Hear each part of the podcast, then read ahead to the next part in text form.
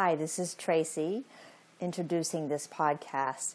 This is a podcast where I am talking with a parent about shame versus guilt and how we can get our kids stuck in shame and feel guilty and how do we move our kids out of feeling shame and into feeling guilty, which is an opportunity for them to do something about it. If we're feeling guilty, then we're propelled to want to fix it. If we're feeling shame, we're more likely to want to feel humiliated, and that allows us to kind of go in and into our turtle shell and not want to reach out to the world. And if we do reach out to the world, we're lashing out. So, helping parents discern between how to not get your kids stuck in shame and how to move them out of shame into feeling guilty without us as parents feeling guilty. And I'm talking to a parent about her experience with her children on this. So I hope you enjoy it. Thanks. I talk to my kids about this all the time. Shame right. wants to be hidden, right? Mm-hmm. And shame wants to say we're not good enough and we're not worthy enough and I'm not a I'm not a good mom, I'm not a good daughter, I'm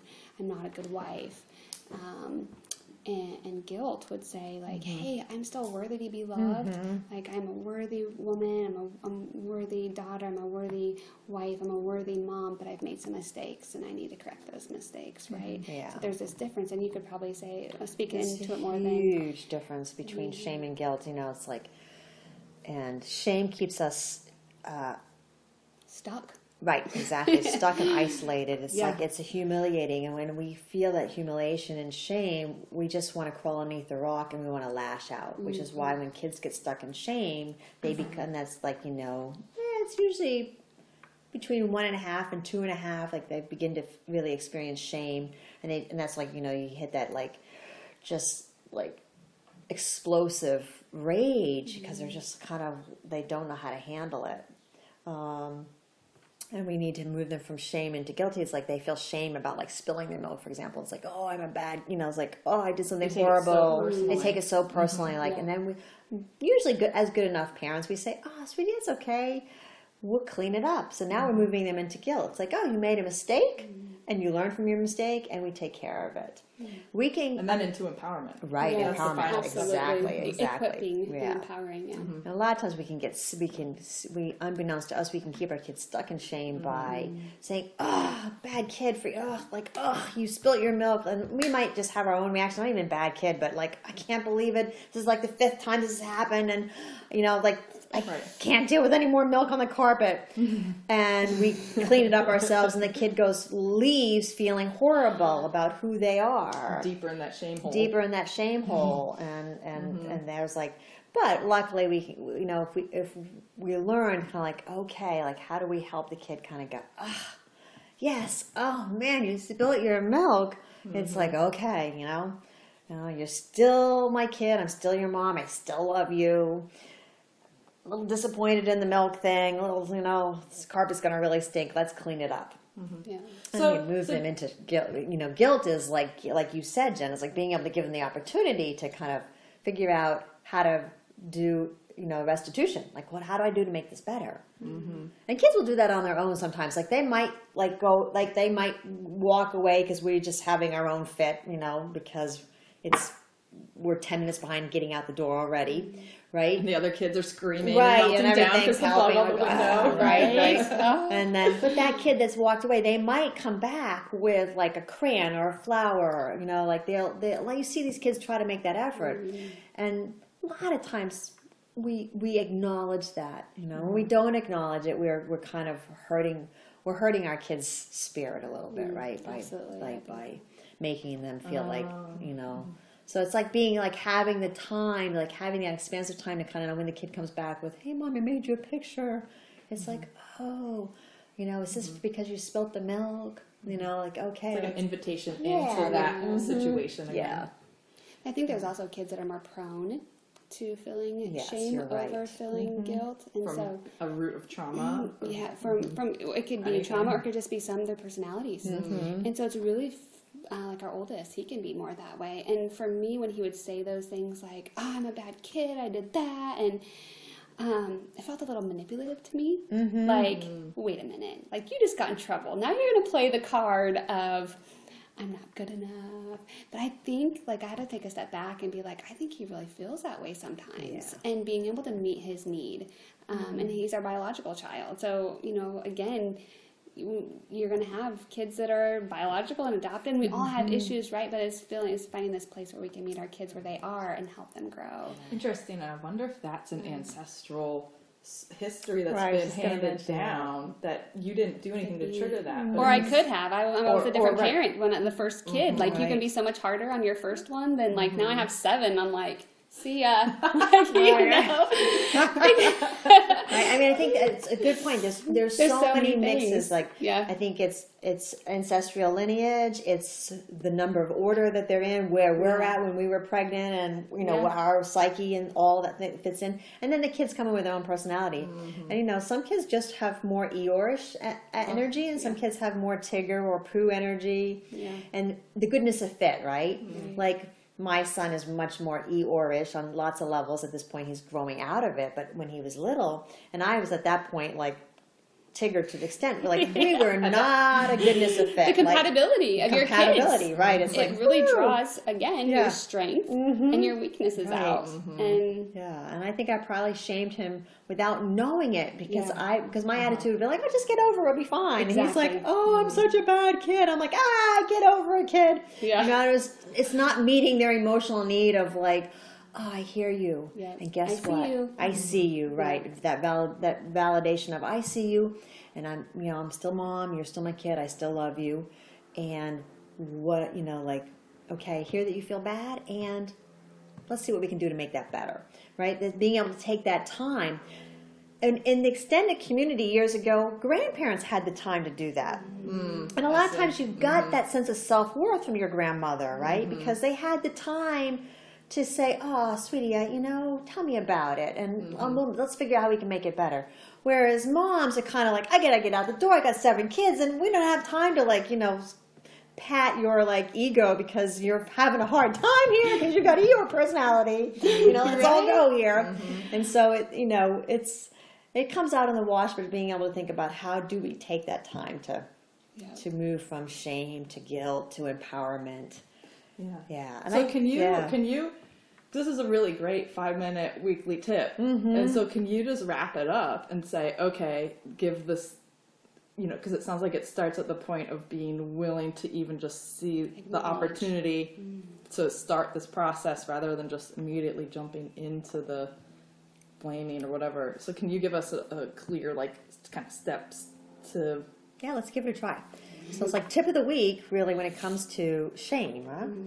is is recognizing our kids have their own personality, and we have our own personalities, and sometimes that's not a goodness of fit in general, and sometimes it's not a good goodness of fit in that given moment. And then how do we help to take that expansive time to to validate our kids' feelings? Mm-hmm. So even when our kids having a major fit, it's always good to validate. Hey, I see you. You're having a really hard time right now, and guess what? I'm still mom. You're still my kid. I still love you. You know, and being able to kind of empower them to have that validation of their feeling, and then kind of go, you know what? We'll take care of that later. Let's come back to that. Or hey, why don't you go ahead and get a sponge and let's pick up that milk that you spilled. Um, So you give them a step to clean up the mess, so to speak, whether it's an emotional mess or a physical mess or whatever. Just something that they can, they themselves can act on. Yeah, and I think even before that, you want to mm-hmm. validate their you mm-hmm. want to validate their feeling, and that's mm-hmm. where we want to be in a good enough place ourselves that we can take that moment to recognize, and that's always good. It's like that one liner where no matter how we're feeling, to be able, and we can say with gritted teeth, "Ah, yeah, you're, st- I'm still mom, you're still my kid, I still love you." Oh, I'm gonna kill you, but let's go ahead and move on because that's the important thing, right? It's that eye contact that Jen was talking about, like that mm-hmm. I see You're you, precious. you're precious, even when Nothing I'm changes. really frustrated Even though with you you. burned the house down, Right, I still right. love you. yeah, yeah. I mean, kind of, it has to get to that point, mm-hmm. right? Because we um, all have these lines yeah. as parents, and we have to be cognizant of Mm-hmm. that and make sure that our kids know they're still precious and Yeah. we still love them Yeah. no matter what. No matter what. Mm-hmm. Mm-hmm. And I'm sure each of us as children have pushed our parents to that point, Oh, so we absolutely. can return. Because I can mm-hmm. think of many times. So like when you can return to that and allow that that grace that was given to you to be passed forward, That could also probably help. But, the but that's the other thing. situation. What if grace wasn't given to you?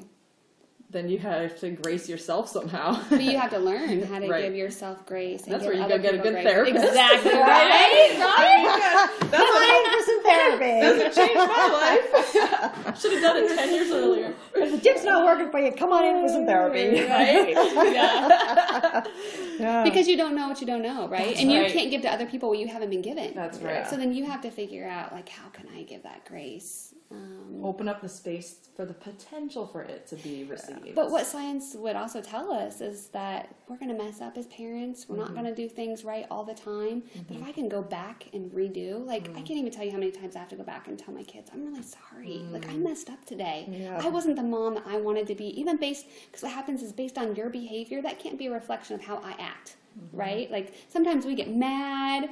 And so someone has a behavior and we get super angry and maybe I blow my top and I shouldn't have. Now I have to go back and tell my kids like I'm really sorry. I like messed what you did wasn't right, but the way that I reacted, that wasn't right either. Yeah. Um, so that's like tip two of the week, right? It's like tip two is like, how do we go back and uh, take ownership for what we've done wrong with our kids and apologize without groveling, Yeah. without over um, indulging them, right? So being able to kind of go, yes, it's sort of like, you know what?